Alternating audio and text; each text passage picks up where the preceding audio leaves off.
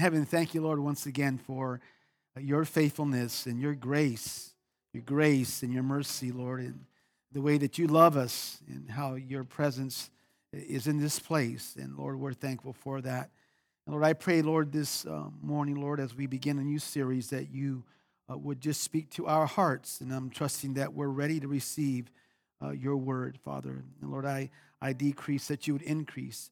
I empty myself of myself, so fill me with yourself, that everything that I say and every thought that enters my mind would be of you and not of me. We praise in Jesus' name. And all God's people said, Amen. Let's praise him. He is worthy, okay?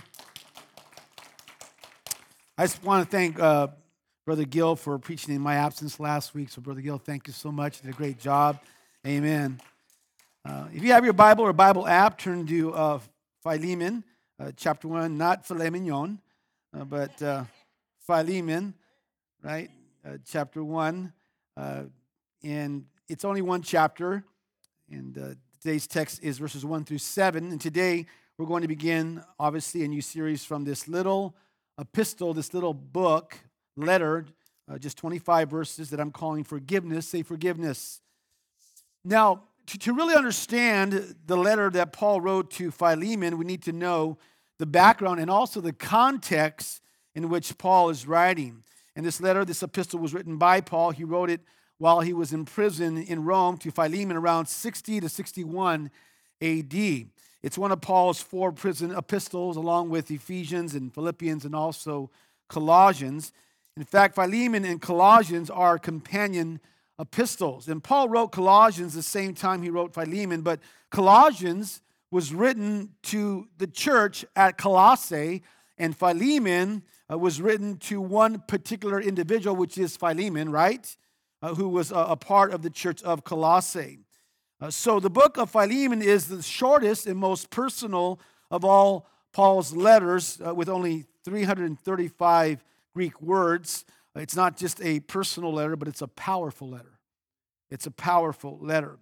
There are three key people in this epistle uh, Paul, say Paul, and we know that Paul uh, wrote to Philemon to urge, uh, he wrote to Philemon to urge him, Philemon, to forgive and accept Onesimus as his brother in Christ. And there's Philemon, there's Paul, there's Philemon, uh, known to be uh, a wealthy businessman, a landowner, and a prominent leader in the church of Colossae. And he was wealthy enough to have a large house where the Christians met.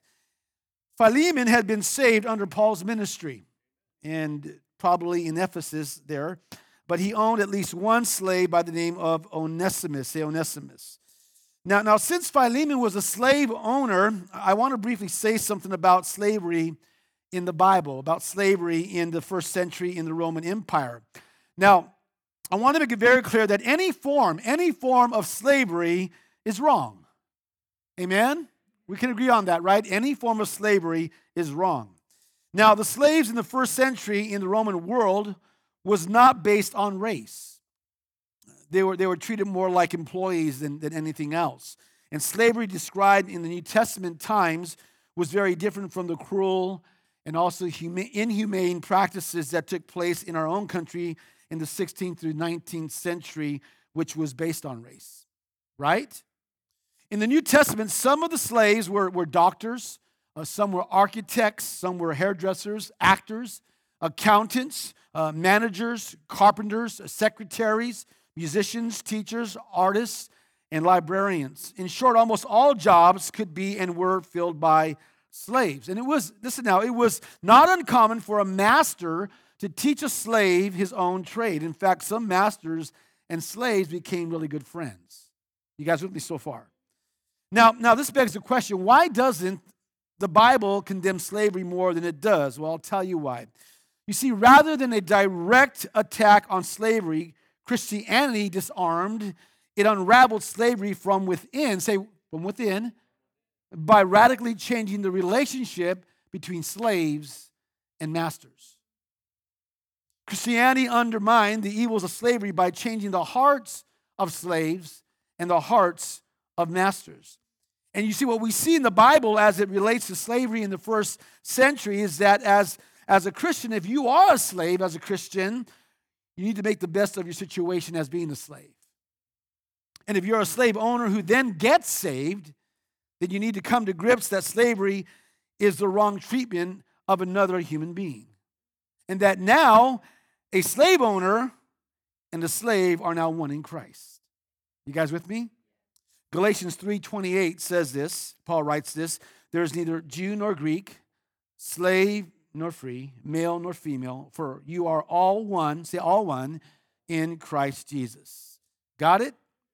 So we have Paul, we have Philemon, and then we have Onesimus. Say Onesimus. Onesimus, obviously, as we just stated here, was Philemon's slave, and Onesimus was not a believer. Um, he, he stole money from Philemon and ran away to, and fled to Rome.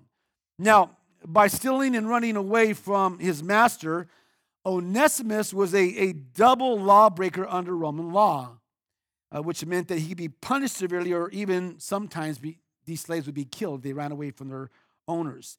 Now, through circumstances uh, not recorded in the scripture, Onesimus met Paul in Rome. He ran away from Colossae. Think about it. Onesimus ran away from Philemon because he stole something all the way to Rome. Okay? And uh, not recorded in scripture, he met Paul there in Rome. Okay? And Paul led him to Christ. Onesimus from Colossae to Rome is 1,300 miles. And this guy traveled that long, that far, and he runs into Paul. Think about it. And Paul's under house arrest. He can speak to people outside the house there. So he probably was there listening to Paul, and Paul led him to Christ. Talk about the providence of God. Amen? About the providence of God. So since Paul knows both Philemon and Onesimus, what Paul is going to do is he's going to address with Onesimus, get this now, with Onesimus, the need to ask for forgiveness. And he's going to address with Philemon the need to forgive Onesimus and to take him back and treat him like a brother, not a slave. And I want to tell you something. Listen now, Christians. Sometimes we have to ask for forgiveness, and sometimes we have to forgive. Amen? Now, listen, when we look at this amazing little epistle, this little letter, one thing that should catch our attention is that 11 people are mentioned in just 25 verses. If you read the whole chapter, you know it's Paul, Timothy, Philemon, uh, Phia, uh, Archippus, Onesimus, uh, Epaphras, Mark, uh, Aristarchus, Demas, and Luke. And what this tells us, and I love this, is that biblical Christianity is a personal connection with people. Do you guys get that? A personal connection with people. Relationships are formed and relationships are important. And sometimes, say sometimes, those relationships have problems. Hurtful things are done and hurtful things are said, and relationships become tense. You guys with me? And what is needed in that situation is the need to ask for forgiveness and the need to forgive. And you see, Philemon, the book of Philemon models Christian forgiveness. It's emphasized. It's emphasized throughout the whole text. It's, it's a manifestation, I would say, a manifestation of Christian grace and forgiveness. Now, if you're saved, say amen.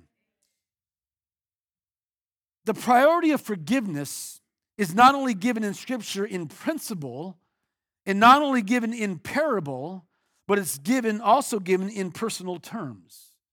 And that's what we see in this book, the book of Philemon.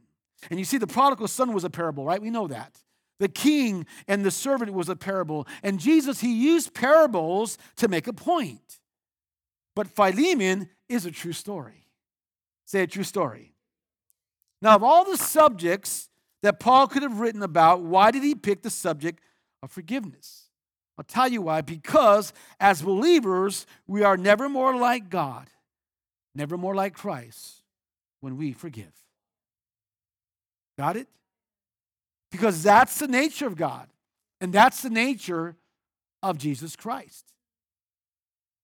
And when we read through the New Testament, we read, right, to be like Christ be like him, walk like him, live like him, okay?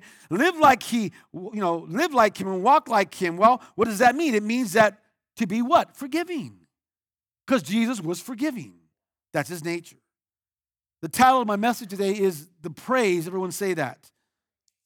And today's text includes Paul's praise, say Paul's praise for Philemon. But before that, let, us look at Paul's greeting, okay? And this brings us right into point number one, okay? Got it? Number one is this Paul, speaking of Paul, a beloved friend. Write that down, say a beloved friend. Paul, a beloved friend. And let's look at verse 1. Verse 1. In verse 1, here what Paul does, Paul greets his beloved friend Philemon. And this letter was from the heart of Paul right to the heart of Philemon. It says this, verse 1 Paul, this is what Paul, a prisoner of Christ Jesus. I want to stop there. A prisoner of Christ Jesus.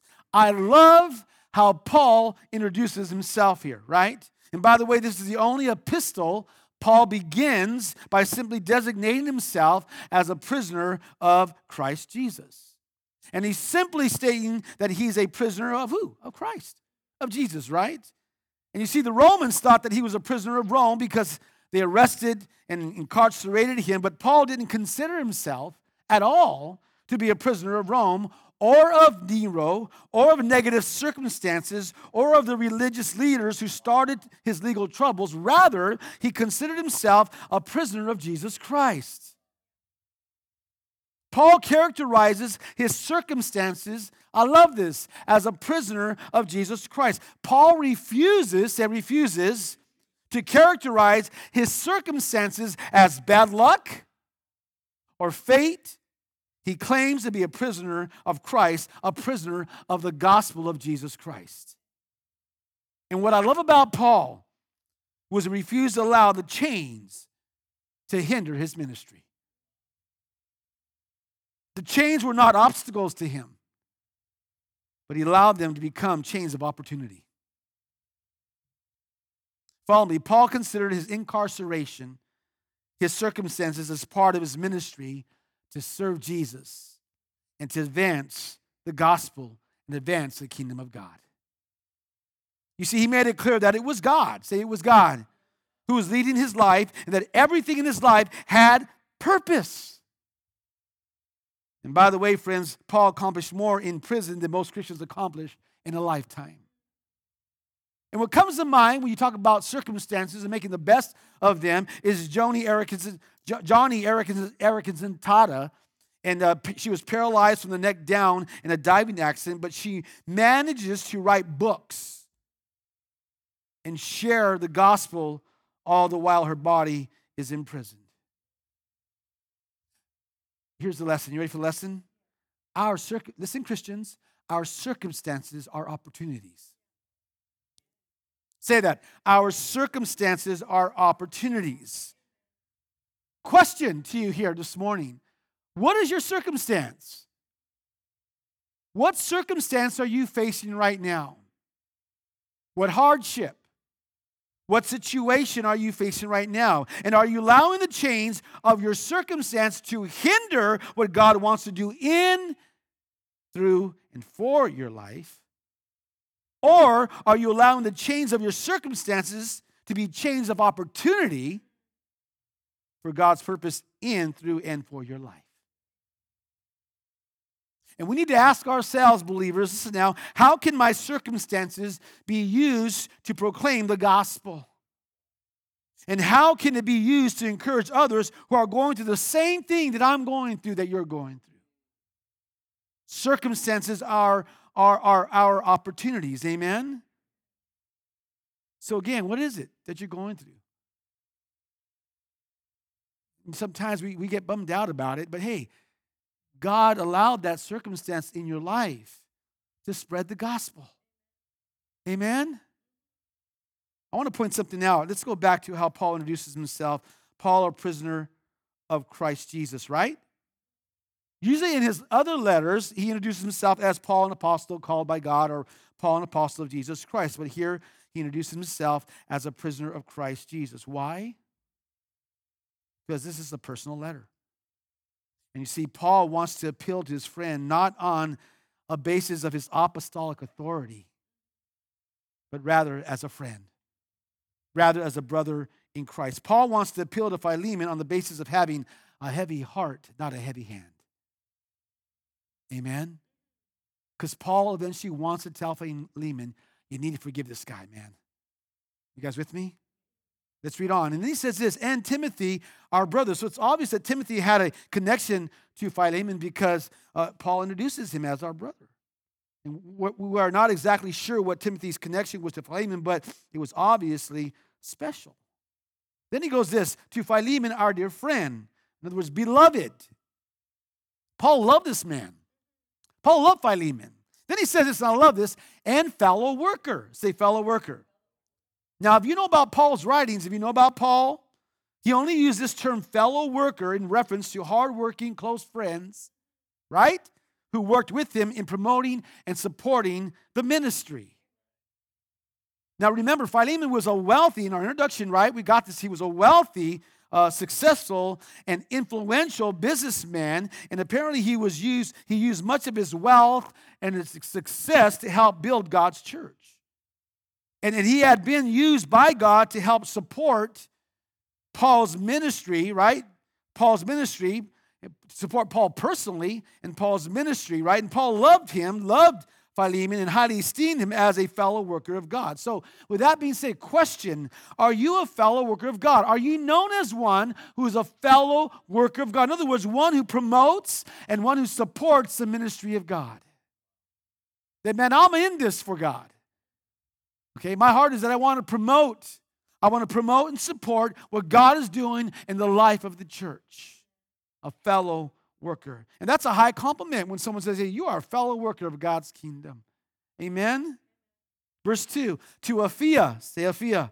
He says, Our sister. And so, what Paul does, Paul identifies Apphia as the sister, right? That tells us that Apphia was a believer.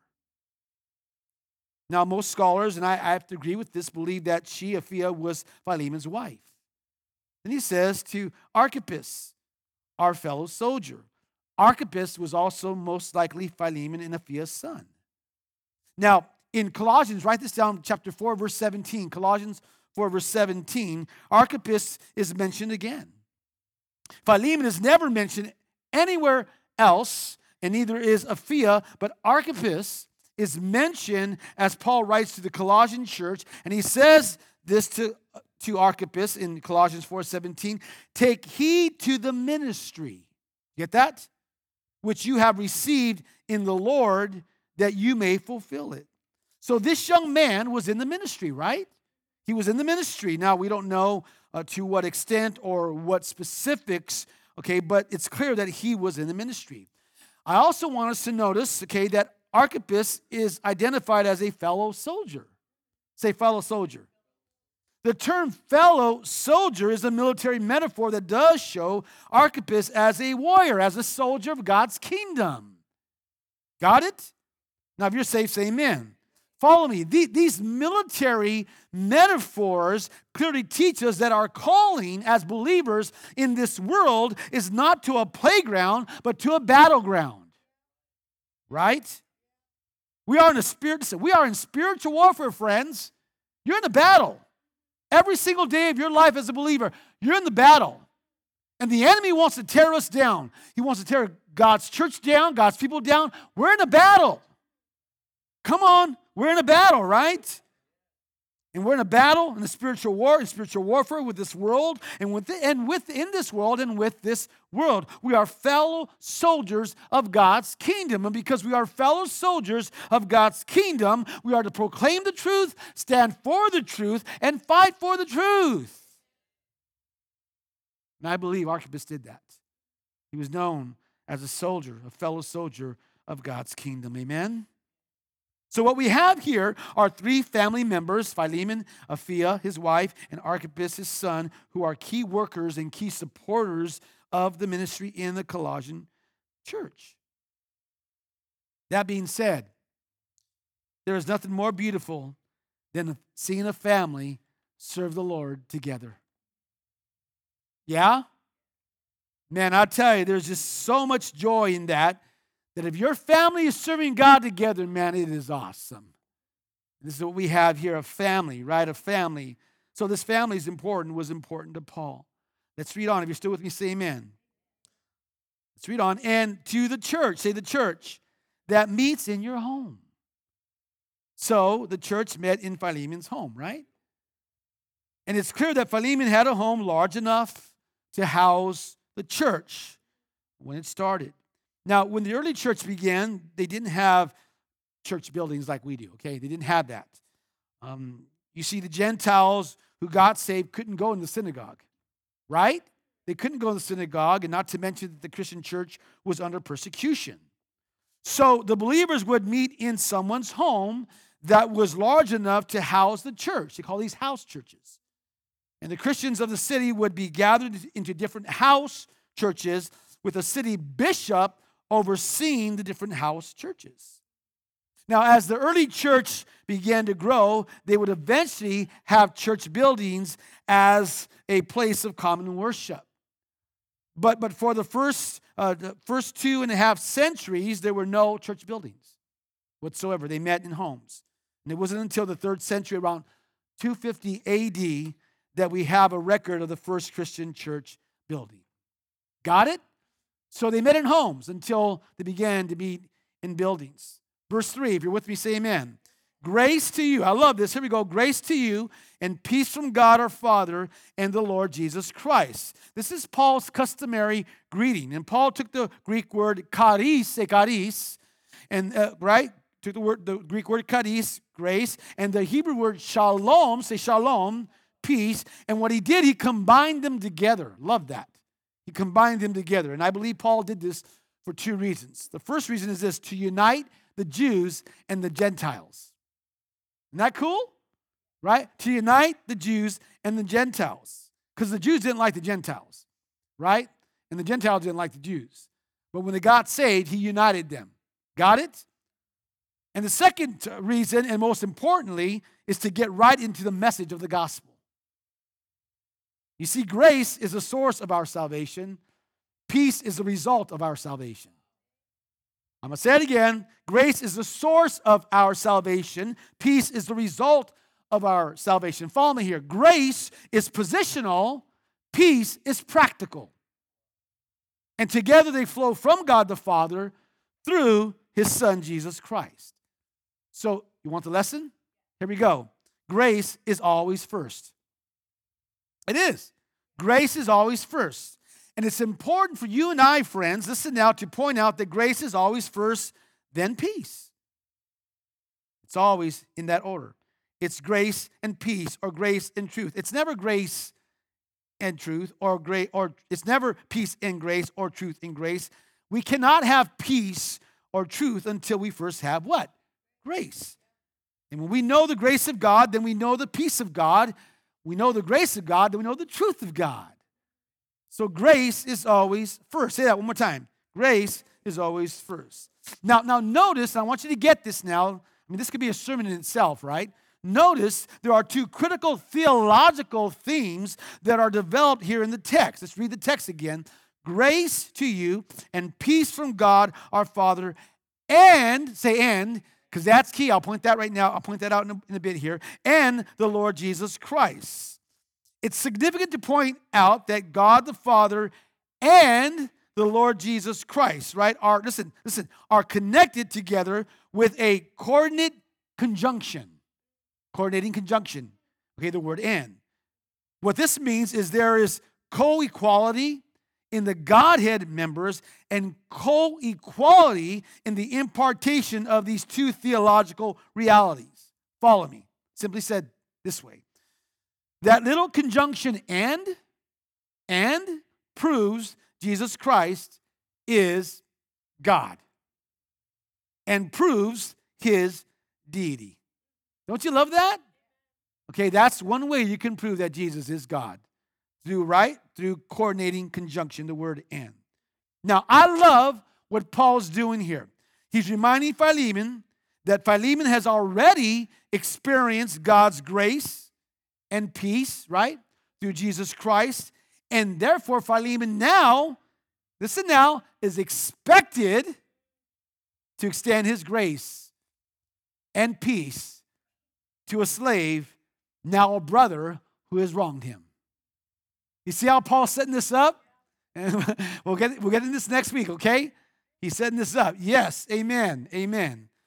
So we now come to the part of the text where Paul praises, say praises, Philemon. Point number two is Philemon, a faithful man.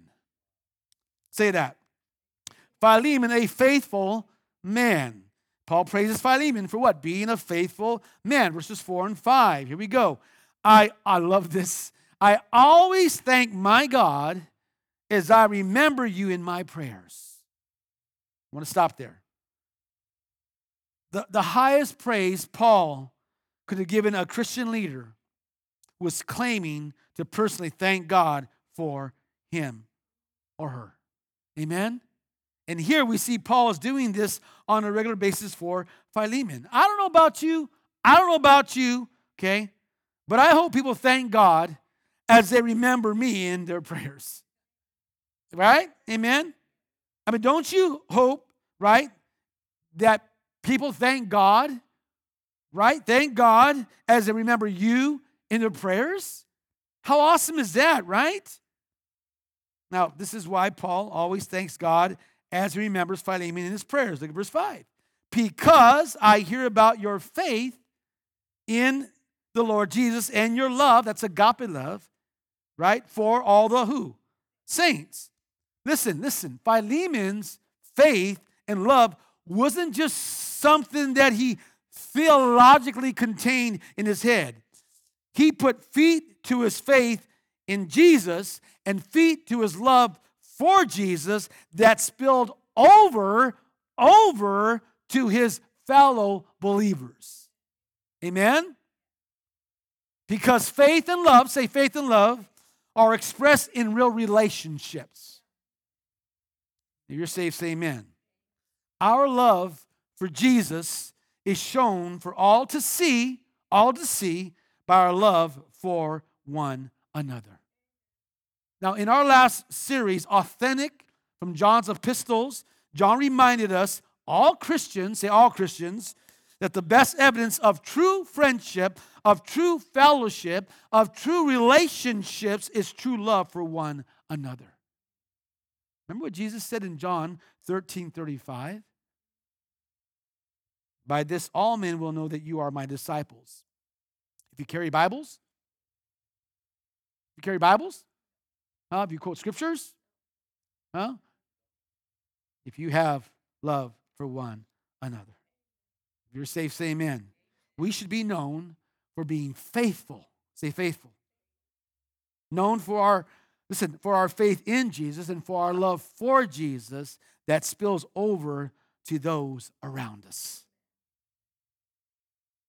I also want to point this out that Philemon's reputation for his faith in Jesus and love for Jesus and for loving his fellow believers encouraged Paul to believe that Philemon would also show his love to Onesimus.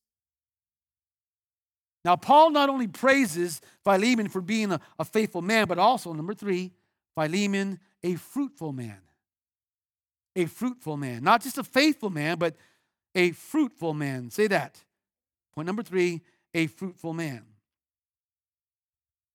Verse 6. If you're loving this, say amen. I am. I pray, there's that word pray, that you may be active in sharing your faith. Don't forget that phrase, okay? So that you will have a full understanding, in other words, a right knowledge of every good thing we have or share in Christ. You see, you see, the phrase be active in sharing your faith, the phrase sharing your faith it's not referring, get this now, it's not referring to actively witnessing or to actively sharing the gospel, though we should be witnessing and though we should be sharing the gospel, right? Now, to fully understand what be active in sharing your faith means, I want to read the text again, but from the New American, um, New American Standard Bible. It says this, and I pray that the fellowship, say fellowship, of your faith, that's key word, may become effective through the knowledge of every good thing which is in you for Christ's sake. The New American Standard Bible renders it most accurately, for the word is koinonia pistos. Koinonia pistos. It means the fellowship of the faith. In other words, that intimate fellowship and communion that you and I have with one another. If you got it, say, got it. You see, Paul, what Paul's doing here, Paul is praying for effective, get this now, fruitful koinonia by Philemon. And Paul doesn't want Philemon thinking for a minute that he can live like a passenger just in the church, right? Okay, there ought to be koinonia. There ought to be fellowship, sharing, partnership. In other words, give and take in Philemon's life and in the lives of his fellow believers. And what Paul is saying, he's saying, I'm praying, Philemon, that as you fellowship, I'm praying, Philemon, that as you share that koinonia, pistos, that koinonia with the saints, the result is going to be an understanding of every good thing that you and I have in Christ. Isn't that true? This is so true. Fellowshipping with other believers is so, listen now, so vital to growing in Christ. So vital to growing in our faith, right? Vital to fully understanding the Christian life. This is why believers, you need to find yourself weekly or daily fellowshipping with other believers. Amen? What Paul's doing, Paul is teaching us that the full knowledge, that full knowledge happens when we're together in fellowship with the people of God, sharing what we learn from our studying God's word. Giving out the riches of our experience by being in God's word and sharing God's word with one another. And we see this happening in the early church. In Acts 2:42, there are four things that we see them doing that we need to imitate if we are going to have fellowship and move in power. Amen? In Acts 2.42, and they what? They were continually, say continually. It was an ongoing thing, devoting themselves to the apostles' teaching, doctrine, and here we go, and to fellowship, koinonia, to the breaking of bread, communion, and to prayer. And some believe that the breaking of bread is not just taking of the elements, but also breaking bread and having a meal with another believer. Amen? Listen, if a church or individual doesn't have these four things regularly in their lives, they cannot move in power. They cannot live in victory. They are not living in koinonia. We need these things in our lives. Amen? As we, we learn about the Word of God, as, as we fellowship, as we break bread, and as we pray together, there's something powerful about that. We're growing together. Amen. It's that koinonia pisto. So here's a lesson. Ready? Here's a lesson growing and sharing. Say that growing and sharing. The more that you and I, as believers, become aware of the things that Jesus has put inside us, the more active, say active, we should become in sharing the good things, the promises that we have in Christ Jesus. I appreciate you, Glow. Every morning, Sunday morning or Wednesday night, Glow is always telling me something about the Word. And we're just, she's just sharing with me the Word of God. Amen. Many of you brothers here, Brother Rudy, many of you here just share the Word of God. Brother Rick shares the Word of God. Just shares the Word of God. Amen. And that's what we call about koinonia fellowship. It's sharing and growing together about what Christ is doing in my life, what Christ is doing in your life. And guess what? We're growing together. This is what Paul is talking about. Amen. Verse 7 Your love has given me great joy. That's agape love and encouragement because you, brother, have refreshed the hearts of the saints. Philemon was a fruitful man who refreshed the hearts of those around him. His, his love and what he did brought great joy and encouragement to Paul. He, he was, you know, Philemon was an encourager. He was a lover of God's people. He loved Jesus. Okay? He's making his love and his trust concrete in the way that he serves those in the body of Christ, how he loves those in the body of Christ. And I want to tell you listen, friends, here's what the local church looks like in the life of a Christian it's giving ourselves, it's giving of ourselves to serving one another. It's giving of ourselves to encouraging one another. It's giving of ourselves to refreshing the hearts of the saints. Amen. You see, Philemon's love and faith toward Jesus is accompanied by a love and faith that overflows, it bursts, it banks, it flows out toward all saints to the deep refreshment of their hearts. And this is exactly what Philemon did. This was his reputation. This was what he was known for. Question What are you known for? What are you known for? Huh? If people were asked what you are known for, what would they say? Eh, eh, eh. Or, man, talk about that brother, man, he refreshes my heart. Talk about that sister, man, she refreshes my heart. What would they say about you? Here's a lesson. Ready? Refresh the saints. Say that. Refresh the saints. We need to refresh those around us. We need to. So one of God's purpose purposes for every believer, one of his purposes, many purposes, right? But one of his purposes for every believer is that he or she be refreshment to others. Question When was the last time you refreshed somebody in their faith? If you have to think, it's been too long.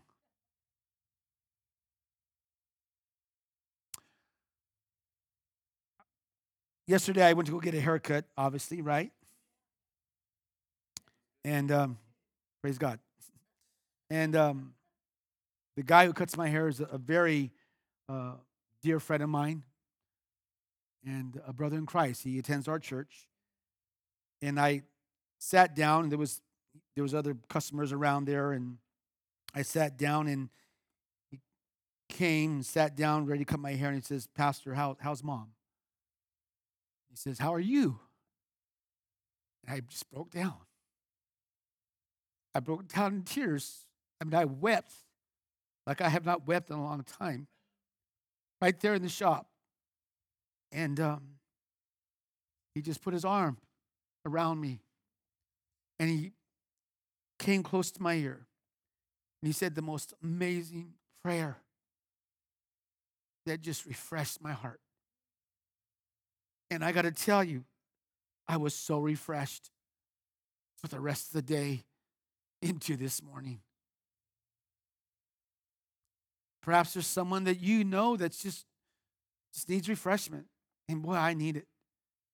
I am emotionally drained. And I just need that, you know, that surge, right? And uh, I thank God for that brother who was obedient to God's Holy Spirit.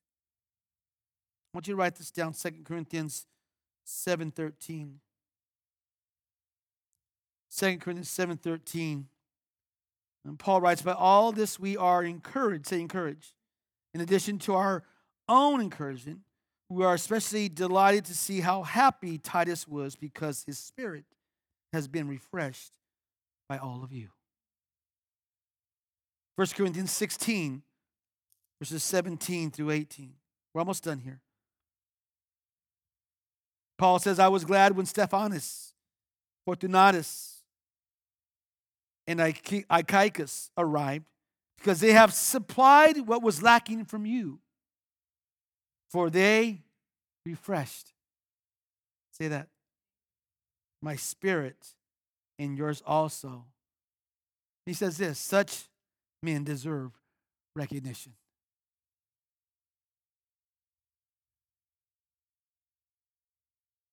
Who do you need to refresh today? Perhaps you need refreshment. I don't know. But there's something powerful when we see the needs of others and we refresh one another in the Lord. Amen. They refresh my spirit, Paul says. in yours also. I wonder if that could be said about me, about you. Do we spiritually refresh our brothers and sisters in Christ? Philemon did. And so should we. Amen. Let's stand.